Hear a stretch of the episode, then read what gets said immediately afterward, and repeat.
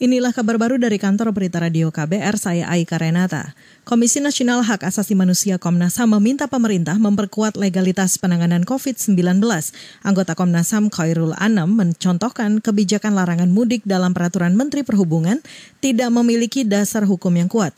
Selain itu, aturan pembatasan sosial berskala besar PSBB juga hanya membatasi kegiatan masyarakat dan aturan karantina wilayah hanya mencakup pembatasan mobilitas antar wilayah. Memang ini kita sangat sayangkan aturannya tidak jelas ya dalam konteks darurat kesehatan maupun dalam konteks darurat bencana non alam. Koridor pengaturan soal mudik ini nggak ada belum ada legalitas yang jelas nih. Nah, itu yang tadi disampaikan bahwa penting untuk memberikan legalitas yang jelas agar semua tata kelola soal kebijakan ini, tata kelola penanganan dan penanggulangan COVID bisa berjalan dengan maksimal. Anggota Komnas HAM Khairul Ana menambahkan temuan lain seperti pembagian bantuan sosial sembako kurang tepat sasaran karena data keliru.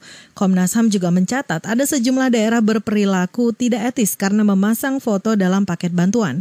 Komnas HAM juga mendorong pemerintah mendahulukan aspek kesehatan dibanding ekonomi agar mata rantai penyebaran virus segera diputus dan menekan angka penularan pasien corona. Kita beralih, Saudara Kementerian Keuangan akan segera membahas rencana pemberian bantuan kredit modal kerja bagi usaha mikro, kecil, dan menengah UMKM di tengah pandemi COVID-19. Menteri Keuangan Sri Mulyani mengatakan pembahasan melibatkan otoritas jasa keuangan OJK. Menurut Sri Mulyani, modal kredit itu nantinya bisa menjadi bekal awal UMKM dalam berusaha di tengah pandemi COVID-19. Ini jumlah estimasi berapa kebutuhannya tentu kita lihat berdasarkan total outstanding kreditnya dan kemungkinan berapa banyak mereka akan memulai kebutuhan untuk modal kerja yang barunya.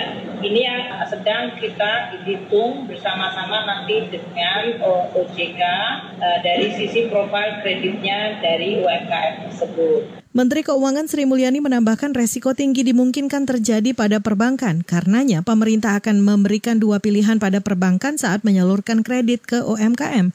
Di antaranya pemberian bantuan premi dari asuransi kredit atau melalui penyertaan modal negara ke Jamkrindo dan Askrindo. Satu informasi lain, saudara, mayoritas kasus kematian akibat virus corona di Indonesia ada di rentang usia 30 hingga 79 tahun. Di rentang usia tersebut jumlah yang meninggal 360-an orang, sementara usia 60 hingga 79 tahun sebanyak 300-an orang. Juru bicara pemerintah untuk penanganan COVID-19 Ahmad Yuryanto mengatakan ada penambahan kematian sebanyak 11 pasien hari ini. Secara keseluruhan adalah sebagai berikut, ada penambahan sebanyak 260 orang konfirmasi positif sehingga menjadi 9.000 771. Kasus sembuh meningkat 137 orang menjadi 1.391. Saudara-saudara, distribusi kasus positif itu sebanyak 59 persen laki-laki dan 41 persen wanita. Juru bicara pemerintah untuk penanganan COVID-19 Ahmad Yuryanto menambahkan jumlah pasien sembuh tertinggi ada di DKI Jakarta sebanyak 440 orang, disusul Jawa Timur, Sulawesi Selatan, Jawa Barat, dan Jawa Tengah. Pemerintah mengklaim saat ini 89 laboratorium se-Indonesia sudah aktif kembali melakukan pemeriksaan spesimen suspek COVID-19. Demikian kabar baru dari kantor berita radio KBR, saya Aika Renata.